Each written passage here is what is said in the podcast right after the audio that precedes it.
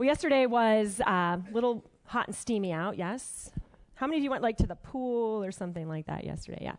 Um, my oldest son made a smart decision yesterday. He went to the movies yesterday.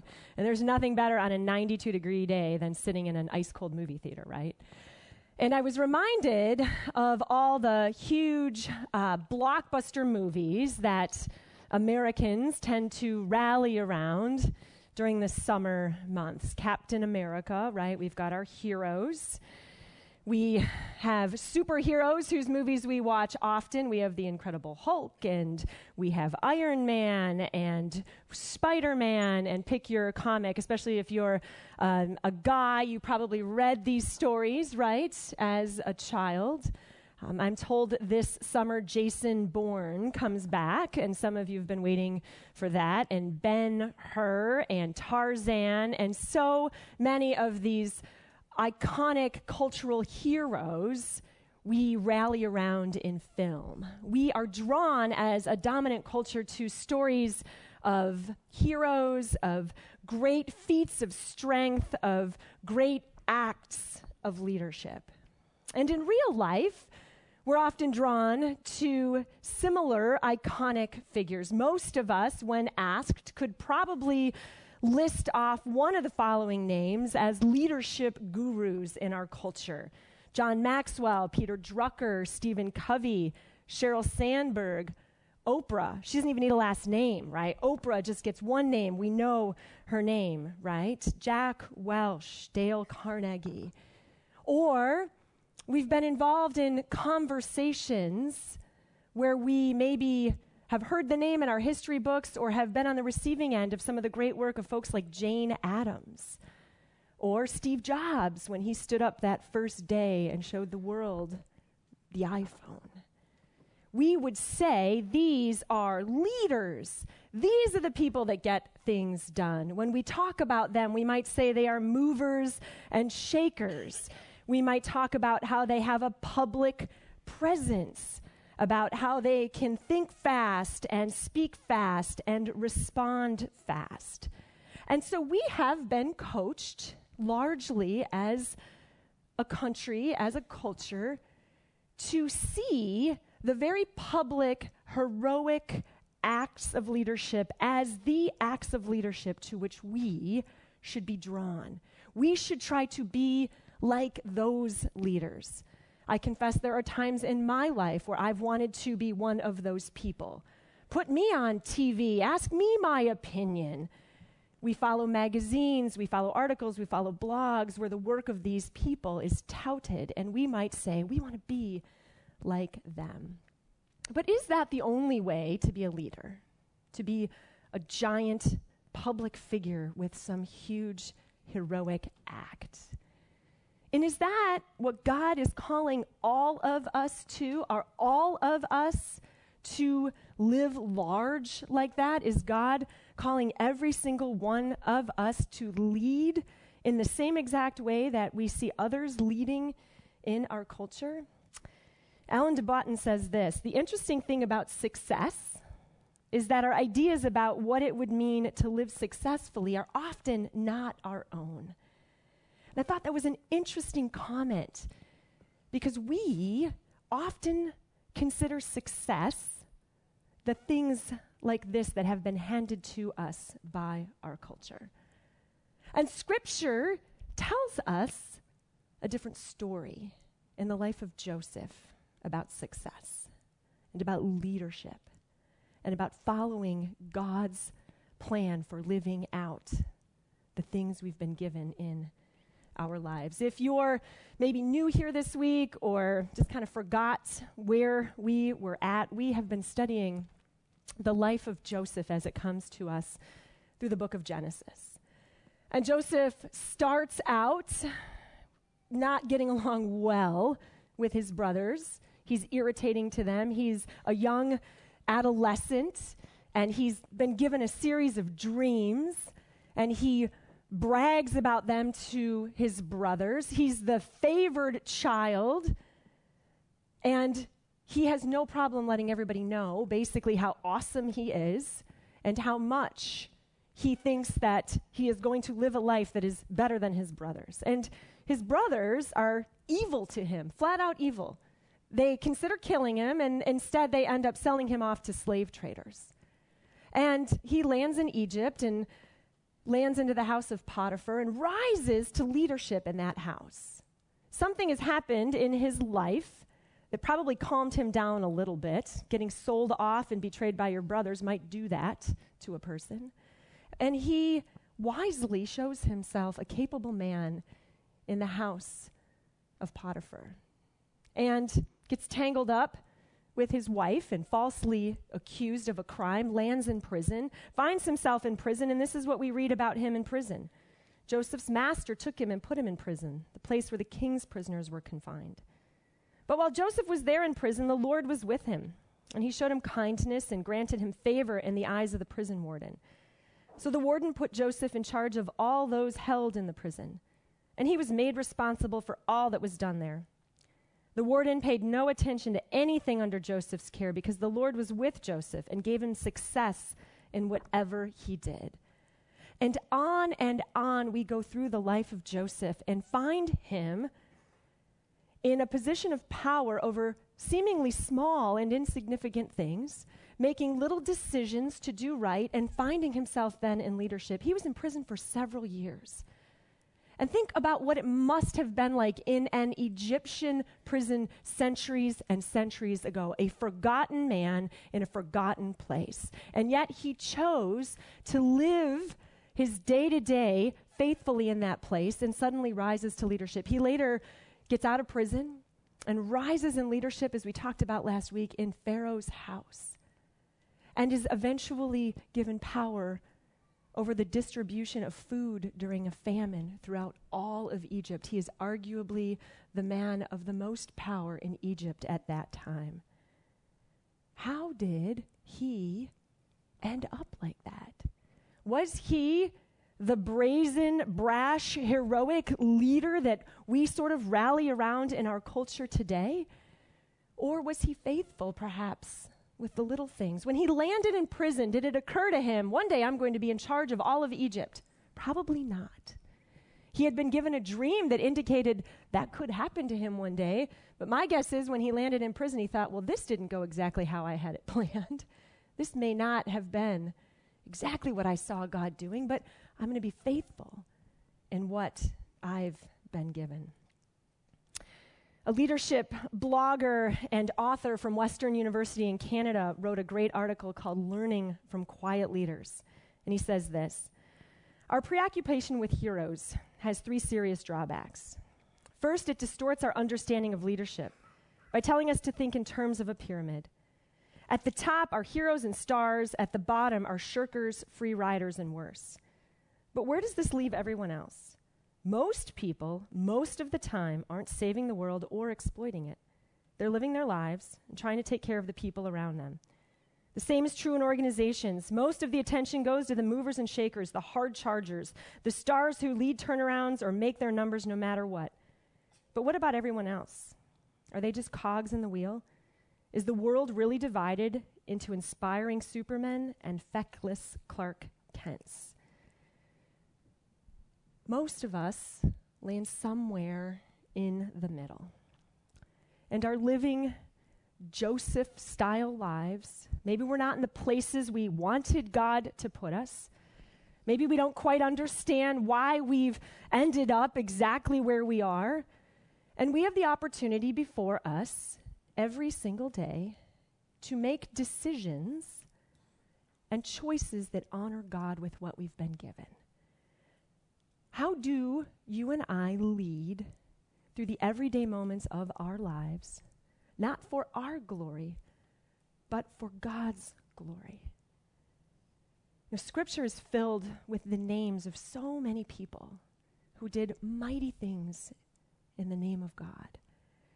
But there are also dozens upon dozens of people who've done marvelous things in the name of God, whose names are never, ever mentioned in the Bible. How important is it for you to have your name attached to what you do? Did you know when you look at Scripture Think of the Christmas story we tell every year that has been told for centuries worldwide. We don't know the name of the three wise men, do we? The three magi. Why don't we know their first and last name? Why don't we have a map of the stars, right? Or a tour of Nashville to go find where the country music stars live? Why don't we have that stuff for those guys? How about the woman at the well? What was her name? I wish I knew. The Good Samaritan. Noah's wife. Her husband came home and said, Babe, we're going to build a boat. I wonder what she said in response to him. There was probably a conversation that happened in that house. What, what did she think? Why don't we know her name? Pharaoh's daughter, the one who pulls Moses up out of the reeds, is never named. The carpenters who build the ark, Gideon's 300 soldiers, the 70 that Jesus sends out, 70 men that he sends out to do his good work. We don't have a list of their names the wise steward, the leper, the paralytic.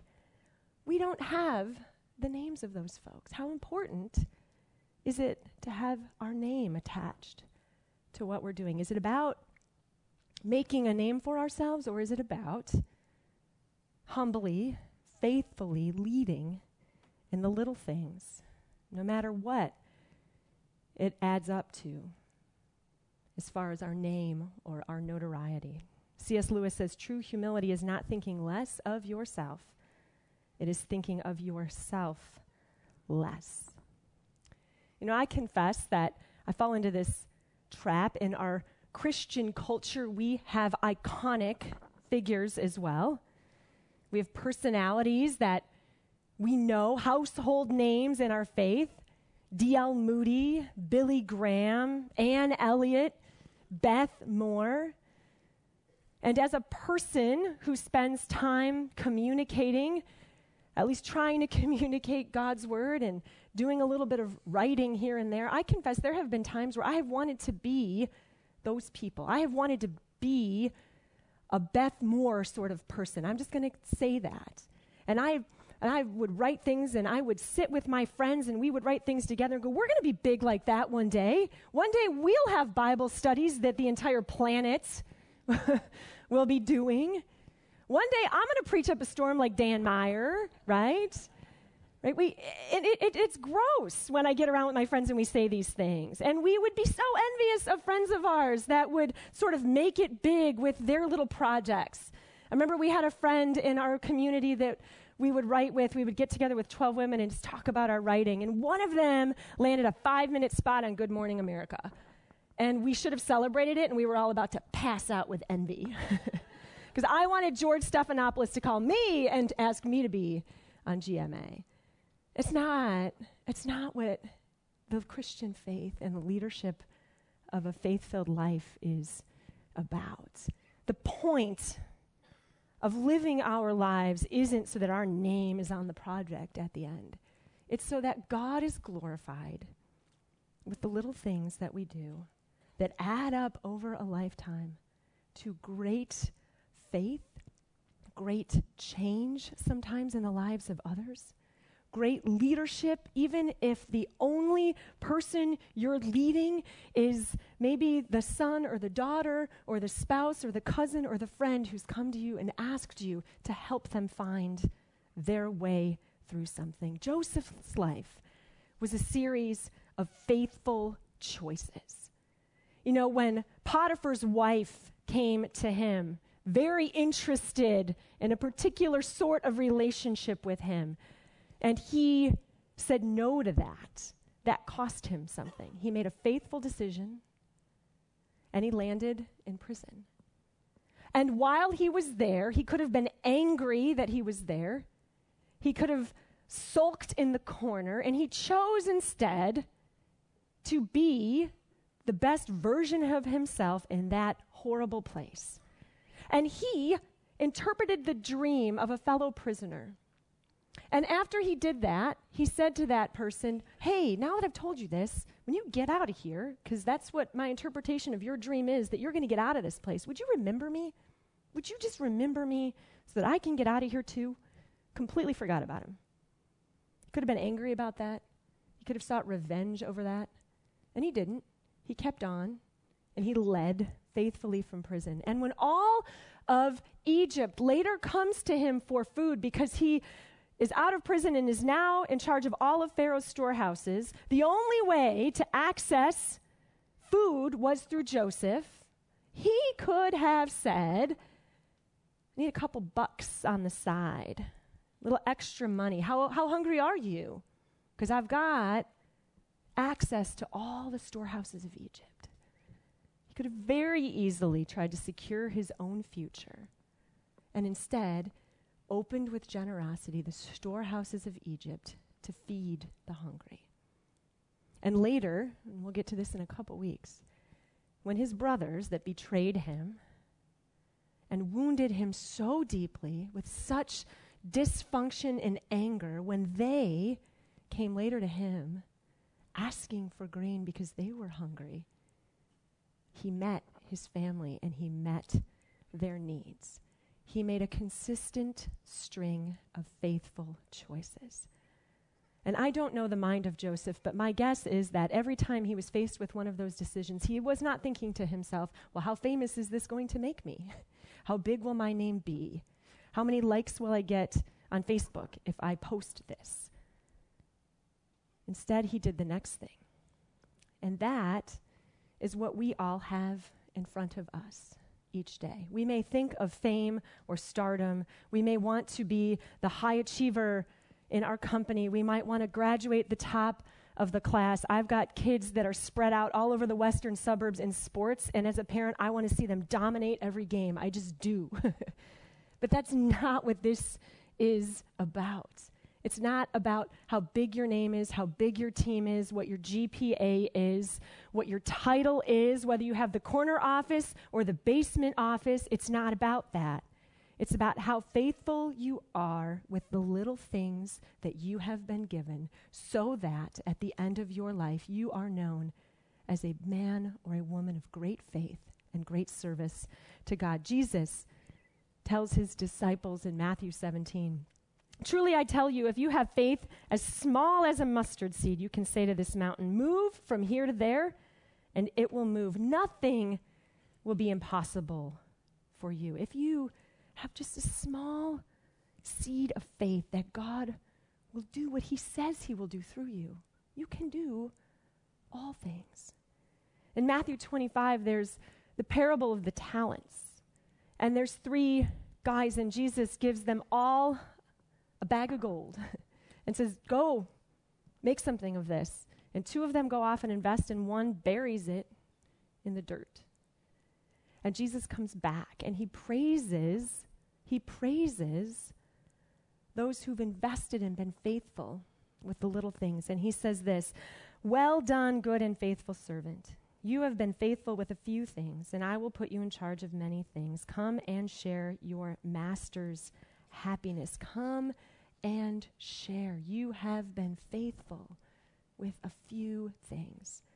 Friends, most of us every day simply have the opportunity to be faithful with the few things that have been before us. And if we spend our lives chasing the famous and celebrating only the heroic, gigantic stories that our culture tells us, we will miss the fact that we are everyday leaders in our communities, in our homes, in our families, in our workplaces, in our classrooms, on our athletic fields, in our arts, whatever it might be, we are leading every single day in beautiful ways.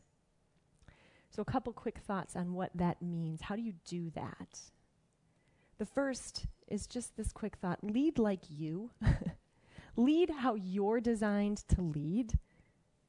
Trust that what God is doing in you is valuable to this world. You know, Andy Crouch says that all of us will string together sentences and say things that nobody else in the world will ever say. We will have a set of ideas and thoughts and words that come out of our mouth that no human being who ever has been or ever will be will say.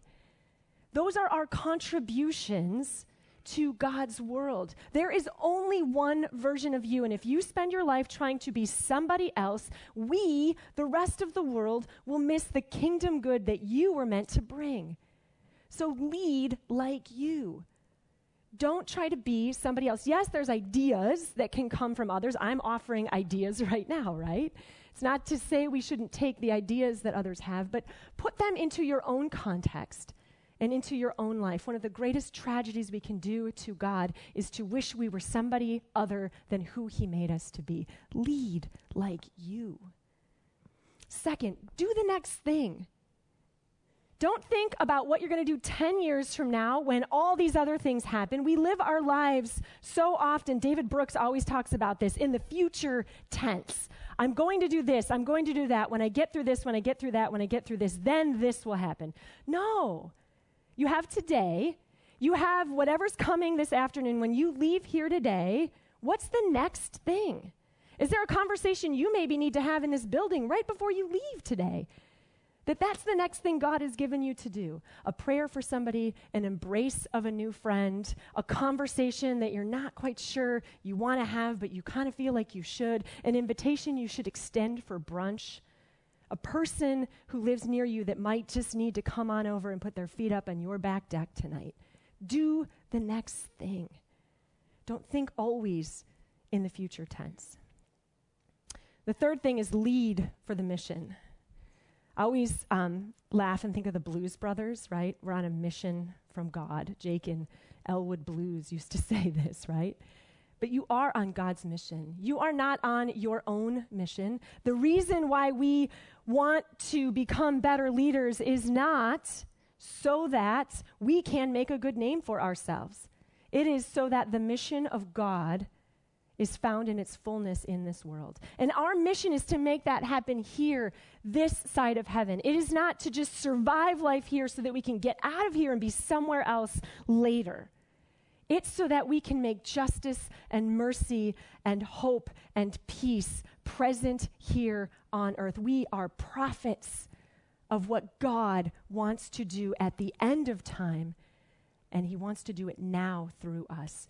That is what we are leading for, and that is a brilliant and beautiful mission. So lead for the mission of God and not your own ends. And lastly, take the time to discern. Ask the people around you if you have the guts, this is not an easy thing to do. What do you, what do you think I'm supposed to be doing with my life? What do you, what do you see are the things I can bring to the table? Would you pray for me? Because I think I might want to lead this next thing. I think I might want to give to this organization. I think I might want to invite those people into my life.